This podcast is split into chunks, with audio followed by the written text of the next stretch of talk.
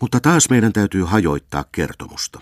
Se on poiketa asian tärkeyden ja selvyyden vuoksi pois varsinaisesta juonesta. Tällä välin oli näet Kaisa yhdestä asiasta selvinnyt, mutta samalla oli toinen asia sotkeutunut. Hammaslahden Samuel Ruusunen oli näet innokas karjanhoitaja ja suuri hyvän karjan kasvattaja, siis todellinen karjalainen. Nytkin hän oli tullut vaimonsa Liisan kanssa Nurmeksen markkinoille ostamaan rotukarjaa. Hän tulikin oikeaan aikaan. Nyt näet oli jo hänenkin korviinsa osunut kertomus Kaisan ihmehärästä, josta tarjottiin niin tuhottomia. Oitis etsi hän Kaisan käsiinsä, sillä hän oli varma, että kun härästä oli tarjottu niin isoja rahoja, niin se on jotakin silloin. Tästä on jo tarjottu puoli kolmatta sataa, valehtelija kehui Kaisa hänelle ihan tosissaan puhuen. Hyvitteli mullikkaa maireilla hyväilysanoilla ja taputteluilla, ja muistettuansa Leskisen puheen jostain Jehusta, ilmoitti varmasti. Tämä on alkuaan sen entisen, sen Liberin rovastin härän, sen Jehun peruja. Ruusunen kopeloi härkää jos mistä, ja siunailija syleksi. No, ka, kysyi hän jo eukoltansa lupaa ja selitti sille asian edullisuutta tolkuttaen. Kun ovat kerran muutkin jo tarinneet saman, niin tottapahan se on silloin tavara hintansa väärti. Ja suostuihan se Liisa. Tietysti. Ruusunen luki rahat Kaisan kouraan, ja niin oli hänellä nyt taattu, juhlallisesti rotuhäräksi korotettu härkä. Eikä hän kauppojansa katunutkaan, sillä luulen härän olevan jonkun ihmeeläimen, syötti hän sitä kuin kuningas keisaria. Härkä siis voimistui, lihoi ja pulskistui kuin pappi isossa pitäjässä. Ja niinpä polveutuukin tästä samasta jehusta koko Hammaslahden kuulu Suomen paras karjakanta. Sitä myöten oli siis Kaisan asia selvä. Mutta nyt sattui sotkevaakin. Samaisen ostajan, Samuel Ruususen vaimo, oli lähimmäistänsä koskevissa asioissa vähintään yhtä suorasuinen kuin Leskinen asiassansa. Hän tiesikin kaikki, varsinkin rakkausasiat. Kotoisin hän oli Pielisjärven Vuonislahdelta, joten tunsi Leskisen ja tiesi lisäksi sen monet rakkausjutut, jopa senkin, että Leskinen oli kosinut kaikkia sekä Vuonis- että Hammaslahden vapaita vaimoja. No niin. Häneltä osui nyt Kaisa varovaisuuden vuoksi, tai saadaksensa vihiä sulhasensa avuista, kysäsemään, tunsiko hän Leskisen. Ja silloin sitä alkoi Liisalta tulla. Leskinen, joka nyt on semmoinen peto akkojen perään, jotta... Aivan hän oli kauhistuvinansa sitä pahuutta ja jatkoi Kaisalle vannoen. Ei ole enää vuonis enemmän kuin Hammaslahdellakaan akkaa, joka uskaltaisi sen miehen suhteen mennä takuuseen omasta itsestänsä. Hyi tuo ruoja, inhoili siihen jo Kaisa. Liisa sai siitä kielimyllynsä oivaa vettä. Nyt hän jo supatti Kaisan korvaan erään suuren salaisuuden. Ja kun Kaisa näytti siitä kauhistuvan, vannoi hän sen todeksi aivan reiteensä lyöden kehuen. No vaikka sormet pitäisi panna kirjan päälle, niin totta on asia. Ja eikä hän malttanut sitä äsken korvaan suurena salaisuutena supattamaansa olla nyt muidenkin ihmisten kuulen sanovatta. Viisaasti ja silmää salaperäisesti linkuttaen hän näet kehui. Niin, jotta niin on asia. Jotta jos ei vaan tämä minun ukko Ruusunen olisi akastaan niin tiukka ja nuuka mies kuin on, niin ei tiedä. Äh, Kaisa, linkkaili hän salaperäisesti silmää ja vannoi Leskisen pahuudesta aivan ilkkuen. Niin, niin, niin, jotta huhuilla saisi meidänkin ukkoleskisen vuoksi akkansa perään, jos ei vaan itse olisi älynyt olla asiassa tiukka mies. Ei siis ihme, että Kaisa alkoi epäröidä Leskisen suhteen. Hän toivoi, että ainakin osa sikassukua pääsee ripille ja lykkäsi lopullisen ratkaisun siksi. Leskistä hän päätti kuitenkin pitää vieläkin toistaiseksi hätävarana. Alkoi jo lähetä illan tulo. Ilma viileytyi sitä mukaan. Ja silloin alkoi avojaloin nukkuvasta sikasen suvusta tuntua ikään kuin olisi peite valahtanut pois jaloilta. Pariin kertaan oli isäukko jo siinä tuhjakassa koettanut haroa sitä takaisin, mutta ei ollut onnistunut löytämään, ja niin oli taas vaipunut uneen. Se Johannes-uteliaisuus oli vain silloin horroksissa nukkuessa elelehtänyt päässä kuin pieni, kuoleva hiirenpoika pesässänsä. Mutta nyt hän heräsi jo viluun. Aluksi hän hölmistyi, eikä muistanut mitään.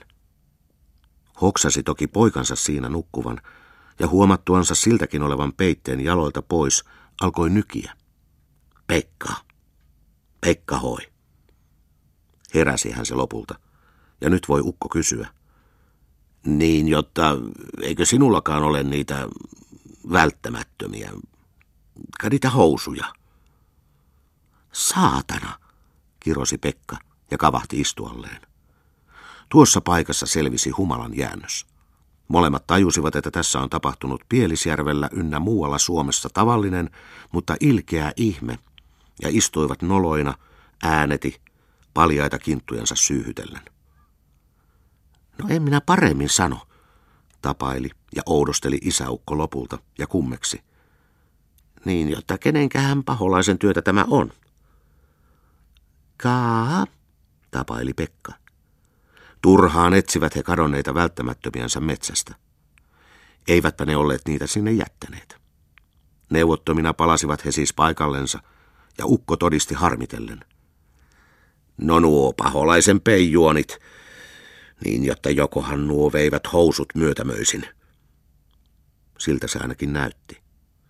Pekka virutteli paidanhelmaa alemma, mutta ei siitä riittänyt pitkälle. No en minä ennen eläessäni ole yhtynyt mokomaan ihmeeseen, jatkoi ukko taas harmitteluansa. Lähestyi jo ilta. Ilma kylmeni. Ei siinä auttanut muu kuin vetää pieksut jalkaan ja lähteä paljain kiintuin polkemaan kaupunkia kohti. Tämä ei ole nyt oikeaa kristillistä peliä, suuttui silloin jo Pekka. Mutta mikäpäs siinä auttoi? Ukko koki apuna myönnytellä ja päivitellä – Kah, eihän tämä mitään kristillistä. Mutta niin, jotta mikäpäs tässä enää auttaa, tokasi hän äkkiä. Ei mikään. Ääneti polkivat he kaupunkia kohti. Alkoi toki hämärtää. Taas oudosteli ukko ihmetellen ja harmitellen. No en minä kehno vie olisi uskonut. Niin, jotta kenen paholaisen ilvettä tämä peli pitää olla. Sitä hän koki päässänsä hautoa. Poika astui kuin ynseä härkä. Vaiettiin pitkä taival. Ukkoa alkoi jo kiusata uteliaisuus, kuten aina. Taas ihmetteli ukko, toistellen. Kenen, kenen pirun peliä pitää vaan olla tää mokoma hylky? Ja silloin jo tuli Pekkakin hieman katkeraksi ihmisille yleensä, ja hän paheksui. Kah, Niitä on aina maailmassa ihmisiä, joilla ei ole sitä omaa tuntoa senkään vertaa kuin vanhalla saappaalla. No on hylkyjä. On, en paremmin sano. Vahvisti päivittelevä isä. Ja niin lähestyttiin kaupunkia. Ihmeen tyhjää nyt olikin tiellä. Onneksi ei siis ollut kiusaa kulkijoista.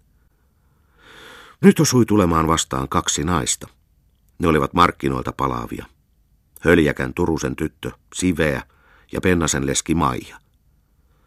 Tien polvesta ne tupsahtivat eteen aivan yhtäkkiä. Arvaa sen kauhistuksen ja parahduksen. Suinpäin syöksyivät naiset takaisin kaupunkiin huutaen apua, minkä voivat. Mitä hittoa te turhia pelkäätte, koki ukko heitä rauhoitellen huutaa. Emme me teitä syö. Mutta ne vaan juoksivat ja kirkuivat. Paholaiset, Herättävät vielä koko kaupungin, harmitteli jo ukko. Asia tuntui jo rupeavan pimenemään. Siinä kiiruussa hän taas huusi, ei me olla muuta kuin paljaita housuttomia miehiä vain. Niin, jotta elkää joutavia pelätkö. Mutta ei. Kuin siivillä lentää ryöhöttäen laskettelivat tietä pitkin kaupunkia kohti ja parkuivat kuin piestävät kanat. Ukko hätäytyi. Juuttaat, herättävät vielä koko poliisikomennon tänne, harmitteli hän. Mutta poika otti asian nyt jo tyydemmältä kannalta. Kuin kohtalon alle alistuen arveli hän. Kah, minkäpäs sille silloin enää osaa, jos nimittäin poliisikomentoon asti asia pääsee. Hän vetäisi vain paidan helmaa taas alemma ja lisätä tokaisi. Saahan silloin toki poliisilta valtion ja esivallan puolesta ruunun housut. Oli jo hieman painostavaa. Asia tuntui synkistyvän sitä mukaan kuin ilta pimeni, ja pää sekaisin päivitteli jo ukko harmitellen, että no osaavas paholainen sotkea ihmisen tien ja vaelluksen, kun se niikseen rupeaa. Osaa tuo hylky. En häntä mokomaa paremmin sano.